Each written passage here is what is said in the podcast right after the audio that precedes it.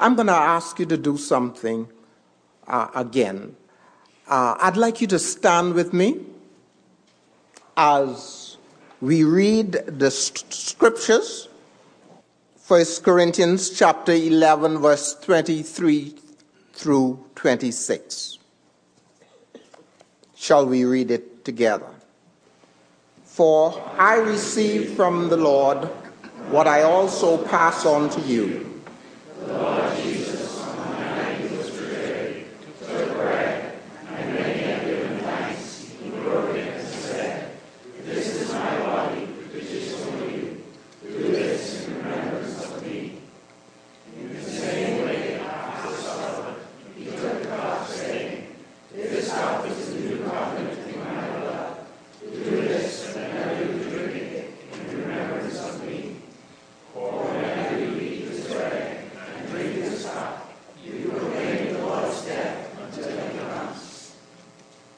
Thank you. You may be seated.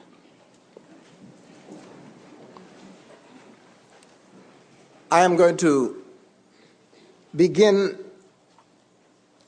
at verse 23.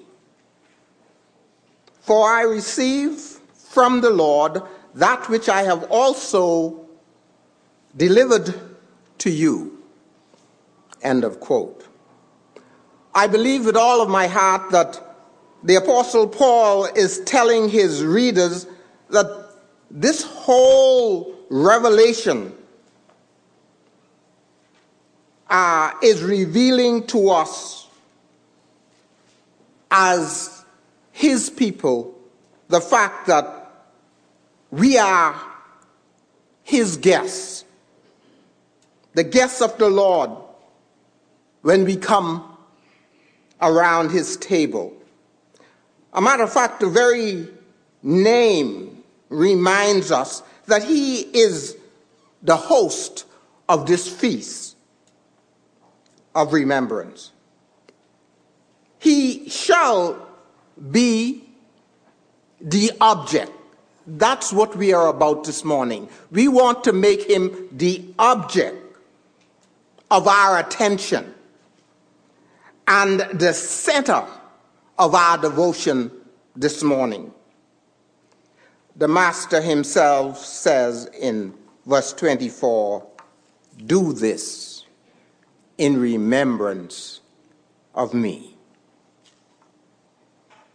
I believe here Paul is speaking of the communion service as the Lord's table.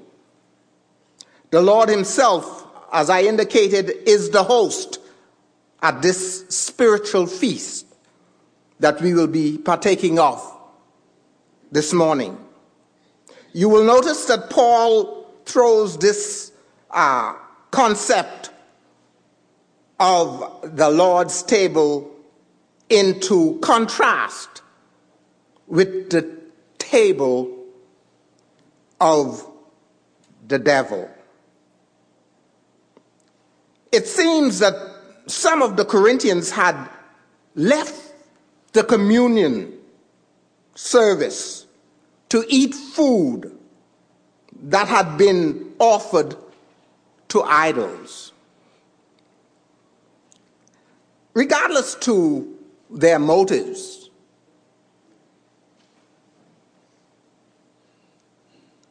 these Christians were opening up a whole movement to criticism from the unbelievers.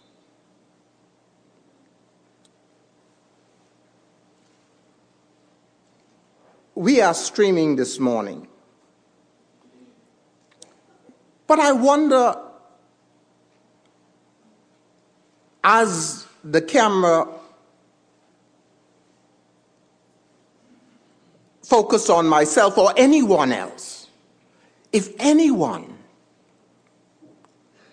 out there that are listening to us, what kind of impression are we giving? What are they saying about us as individuals?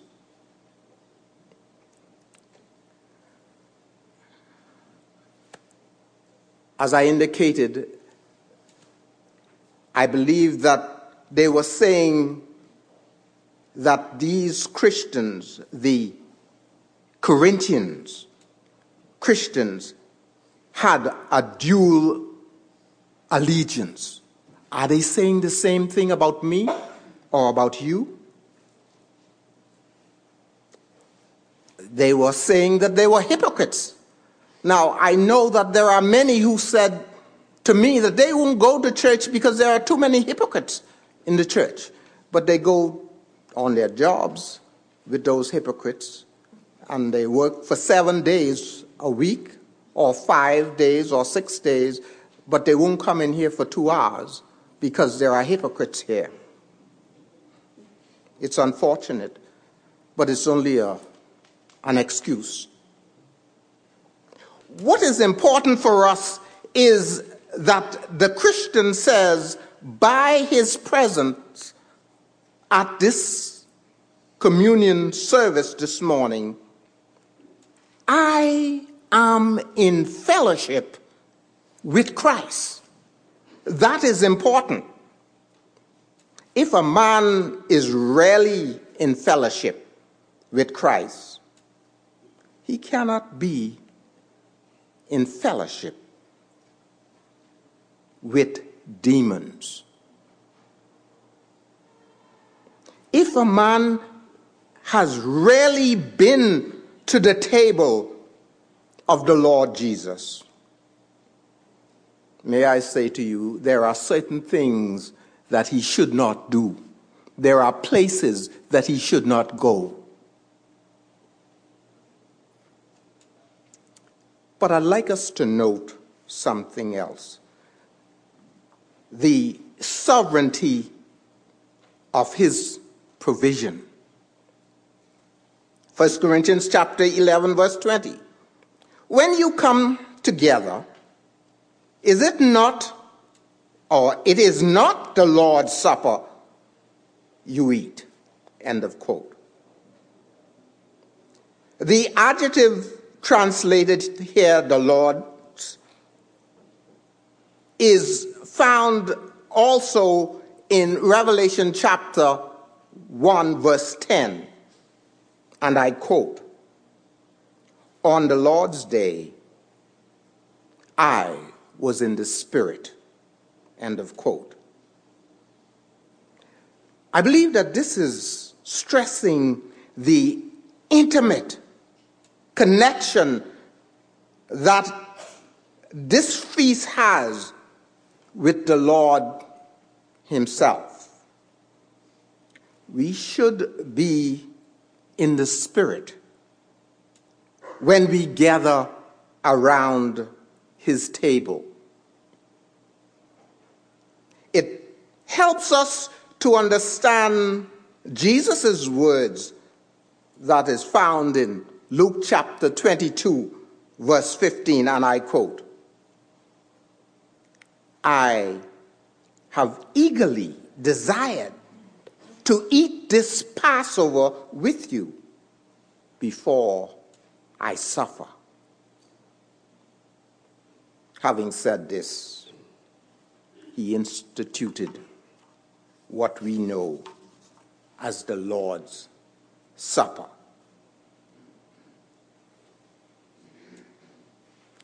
This simple meal of bread and wine was his provision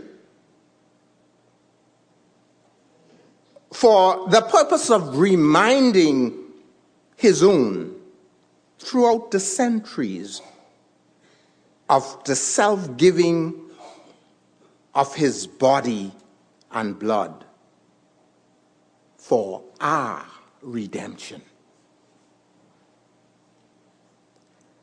Bread and wine symbolizes, of course, the body and blood of Christ. And it's the stable food for life itself. But we must think of the Lord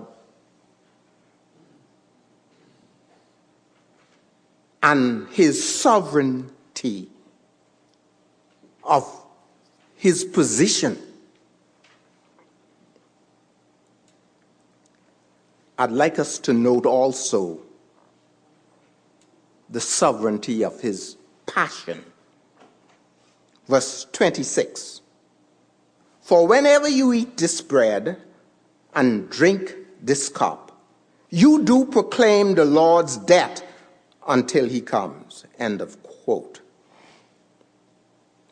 breaking the bread and drinking the cup constitute a silent proclamation of the fact of the significance and the efficiency of the Lord's death. And as we partake, we declare to all that Jesus Christ is Lord of death, resurrection, life, and his saving power. But we note something else in this passage the sovereignty of his purpose. Verse 29 For he, he who eats and drinks in an unworthy manner, eats and drinks judgment to himself, not discerning the Lord's body. End of quote. I believe it's generally accepted that the word body here denotes two things that are re- relevant. It speaks of the body of Christ, which was given in sacrifice for the salvation of men and women. And it refers to the body of Christ, which is indeed the church.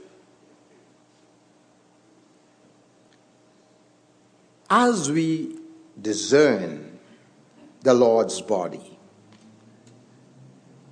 We not only recognize the person of Christ in his sacrifice for us, but the purpose of Christ in his sovereignty over us. That is important. No one can discern the Lord's body without acknowledging the sovereignty in terms of his personal surrender. We must bring our spirit, soul, and bodies under his subjection. His lordship. And until we do that, may I say to you, the Lord's Supper will continue to be just a motion. As 1 Corinthians 11:28 says, and I quote, "A man ought to examine himself before he eats of the bread and drink of the cup. Many years ago, I had a very difficult time when I walked through these aisles and served the Lord's Supper because there was a particular gentleman who was drunk every Sunday morning, and you can smell it. And there were times when I avoid giving it to him, but he will stand up and somebody else would give it to him. I had to come to the point where I recognized that I was not supposed to be his judge. He needed to examine himself. He is no longer with us. He is gone to his long home. But there's something else I'd like to mention this morning. The Lord's Supper reflects the unity of the Spirit. 1 Corinthians 10, verse 17. For we, being many, are one bread, one body, for we all partake of the one bread. End of quote. And further, Paul instructs us in 1 Corinthians 12, verse 13 by one Spirit, we were all baptized into one body. End of quote. Nowhere on earth does the Church of Jesus Christ reflect the unity as when we gather around the table of the Lord.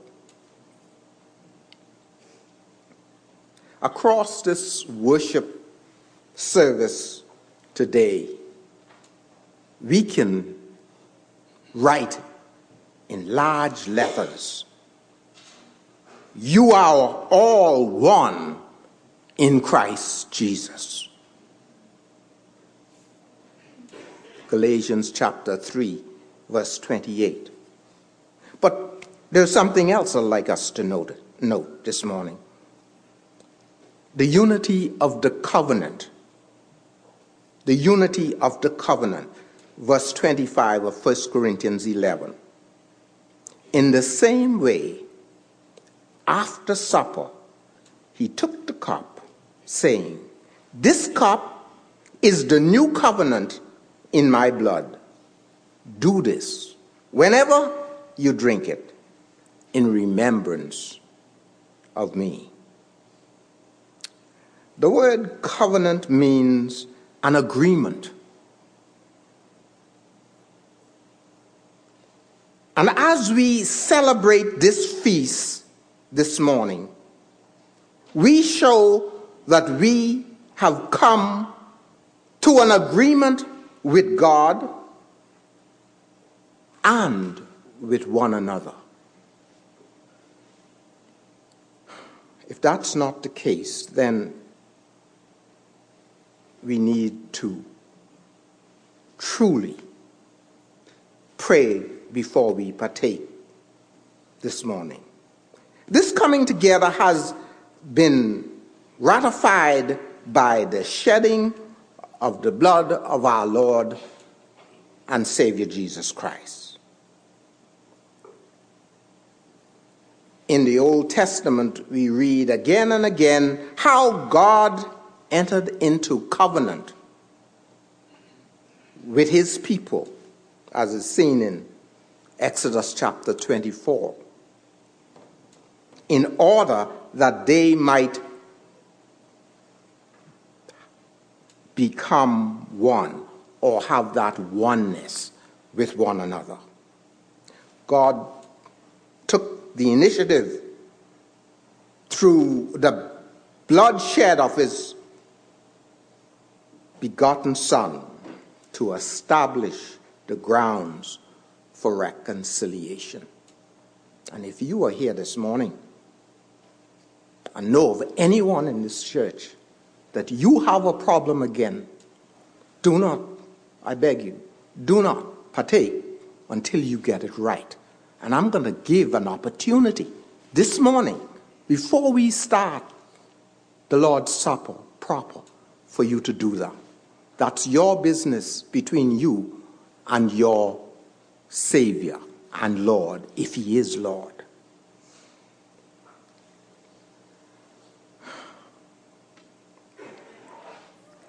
God, as I indicated, took the initiative.